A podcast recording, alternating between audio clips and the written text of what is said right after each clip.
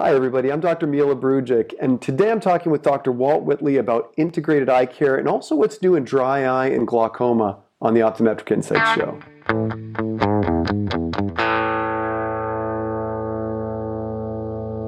Dr. Whitley, welcome and thank you, thank you, thank you for being on the show. Hey, thanks for having me. We um, several years ago, I had an opportunity to actually go visit you and see the practice, which was um, it was pretty unbelievable, Walt. And uh, I think when when I think about you know the essence of integrated eye care, I think about Virginia Eye Consultants and really you. Every time I've talked to you, every time I've shared information with you, you're always about the integration between patient optometry ophthalmology. Um, share with us a little bit more about your practice and really what, what your role is in the in the practice at this point. Yeah, you bet. Thank you so much for having me again there, Neil. Uh, my, my role within the practice, I'm the Dir- Director of Optometric Services uh, for Virginia Eye Consultants. And so I do oversee our OD team, which is, consists of about eight ODs, including myself. Two of those are residents who are with us for a year, learning more about ocular disease, refractive and ocular surgery. Uh, we do have uh, we do have 13 surgeons within our practice. We also have two PAs within our practice, um, and we also have a large referral network of about 150 referring optometrists. And so my role within the practice, I do see patients. So I see patients about three and a half days a week. But the other day and a half is more focusing on the collaboration, focusing on the communication, and making sure that all of us are on the same page, including the patient, to make sure we're delivering optimal results for our patients. Yeah, that's remarkable, Walt. Now, um, so when let's say, for example, somebody refers a cataract surgery patient um, into your office, are you are you guys seeing them like kind of the post-op period? Of, is the optometrist seeing them day one after the post-op period, or is there kind of a variance of, of what's happening and occurring there, Walt? It all depends on, on the practitioner. And so some of our referring doctors and also depend first, anytime it comes down, down to collaboration and co-management, it's all about patient uh, patient choice. We know we want to give give them the best care. We want them to have the best outcomes, but also a high safety profile. But it's also up to the co-managing OD determining and communicating with us, you know, where they feel comfortable seeing that patient. We have some, let's say the patient has to travel an hour or two. They want to see that patient at that one day post op, mm-hmm. and so we'll transfer the care as long as uh, as long as the the surgery went went smoothly. We will transfer that care to that pa- to the uh, referring doctor at the one day but others would rather have us see the patient at the one day than transfer them at the one week.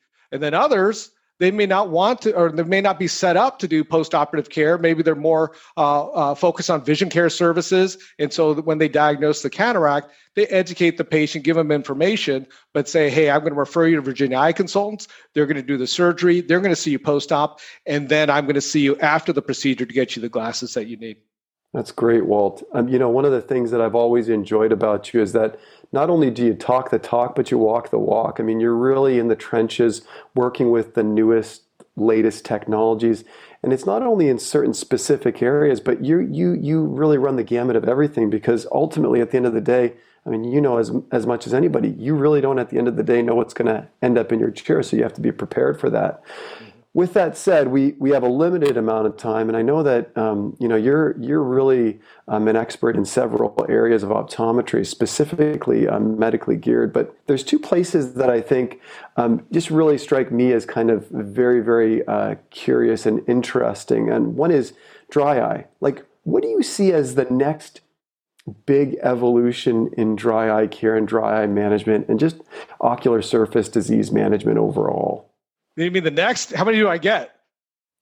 One, two, three. I, I, mean, it's such an exciting space right now. A few. Okay, I'll just uh, you know the one that comes to mind is be something that when you tell your patients you have mites, they give you that look and they're like, "What are you talking about?"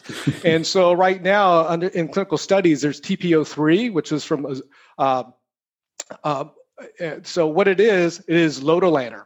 And so it's been used within dermatology, but it's taken the taken uh, or veterinary medicine. I misspoke. It's been used in veterinary medicine, but it's twice a day for six weeks. And essentially, what it's going to do, it's going to kill those mites. And so, looking at the early studies have been very promising. You know, I was involved with a prevalence uh, study and seeing how many patients. I saw 180 patients consecutively, seeing how many had uh, had collarettes. And you're gonna be surprised that uh, you know it seemed like 42% of my patients did have the collarettes. And so uh, that's that's very exciting. Um, Wow. Go ahead. I'll I'll I'll stay with so, one. So Walt, just just to pause you right there, you know, forty. Well, no, but but forty two percent of patients had collarettes. You know, I, I think a lot of people listening to this would say, well, Walt's kind of in a medically based practice. That's not necessarily our practice. Give us some little pearls and keys to to identifying those those collarettes because I know sometimes we kind of float by the the lids and we don't really spend that time on the lids. Are there any kind of examination strategies or tactics to to see those a little bit easier? Well, you know, we're also tuned in to look at the cornea. We want to get the lens, the nerve, but just yep. take a look at the lids and have the patient look down. And you'll see collarettes and it, and the sleeves of those collarettes. Whenever you see that, I mean, those patients. There's studies. Uh, there was a study from Gao that showed if you see a collarette, there's going to be mites uh, hmm. present and Demodex present there. So just having that patient look down. If you see any madarosis or, or loss of lashes, that'll be something else to look uh, to to consider with Demodex. Uh, but yeah, TP-03, it's in the clinical studies right great. now from Tarsus Pharmaceuticals is a, is a company. I'll give you one one more from dry eye, Walt. What else? What else we have in dry eye that you feel is interesting, kind of like a really cool, neat thing? Whether it's we have it now or or we're, we're going to be having it soon. You know the uh, nasal sprays, and yeah. so patients are used to having nasal sprays. You know, for right mm-hmm. this time of year, allergy season.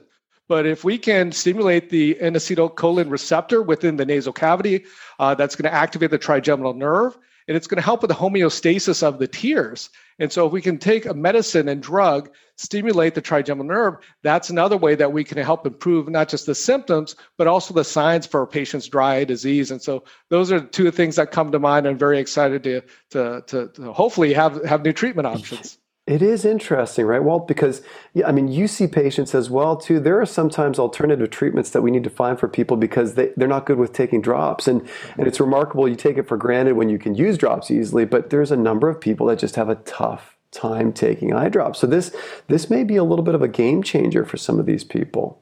Yeah. Uh, Walt, what about glaucoma? Tell us what's new in glaucoma. Like what, what's what's cool? What's new right now in glaucoma, and what can we expect here in the next few years? You know what's hot right now? Well, other than dry eye is glaucoma. and so MIGS procedures, the minimally invasive glaucoma oh, yeah. procedures. And so uh, with our two glaucoma specialists within the practice, mm-hmm. we've done uh, uh, many of the various procedures. And, you know, it's important for the, for the surgeons to take a look. Uh, one of the things that we tell our referring doctors, if a patient has cataracts and glaucoma, to always think minimally invasive, invasive glaucoma yeah. procedures. Why? We do know that taking the cataract out will reduce pre- uh, reduce the pressure by about one to three points, mm-hmm. but by doing either a stent, opening up the drain, uh, dilating the uh, the the the, uh, the drainage area, then we can even lower the pressure anywhere between 25 to even 40 percent depending yeah. on the MIGS device that's being used or the procedure. And so it addresses compliance. We get better IOP control, and it's proven to be safe as well. And so, uh, post surgically, the drops are going to be very similar to standard cataract surgery for the mm-hmm. majority of the uh, procedures. And the outcomes, uh, we, we've been very impressed with the outcomes from these procedures. That's interesting, Walt. You know, um, what uh, just from your own experience, what's the insurance coverage on the the new MIGS procedures? Are insurance plans embracing this and saying, yeah, we should be covering this, or is there some resistance from the insurance plan still? Definitely, they do cover it, uh, but they don't Great. cover all the procedures, and that's why it's important for the for surgeons that you work with to have options. And so they may mm-hmm. have their favorite, but the insurance may not uh, may not always uh, reimburse for that. And so you may you do need an alternative procedure that you can offer the patients but improve quality of vision improve quality of life from using less drops but in the end control of the glaucoma. And so that's an exciting space. We also have the Bimatoprost SR or Durysta uh, is also out and so that's uh, a pledget that's put into the anterior chamber that's going to be slow sustained release of the uh, of the prostaglandin over time. And so uh, we've just been starting to do that within the practice and great addresses those same compliance issues that we mentioned. How long does that last, Walt? It lasts for several months, and so oh, it, it's FDA approved for one one uh, uh, treatment. That's great, Walt. That's great.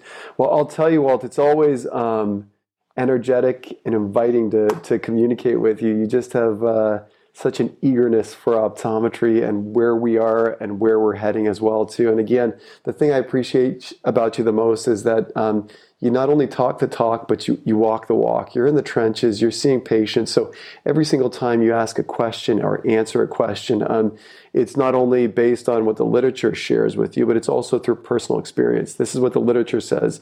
This is what this is what you can expect, and this is what the patients will actually tell you when when you do X, Y, Z. I've always found that encouraging about you. If you like the episode, make sure you subscribe to our, our podcast, Optometric Insights um, show. And Dr. Whitley, thank you. Thank you. Thank you thank so you. much for being on the show. And uh, we hope everybody has a great day.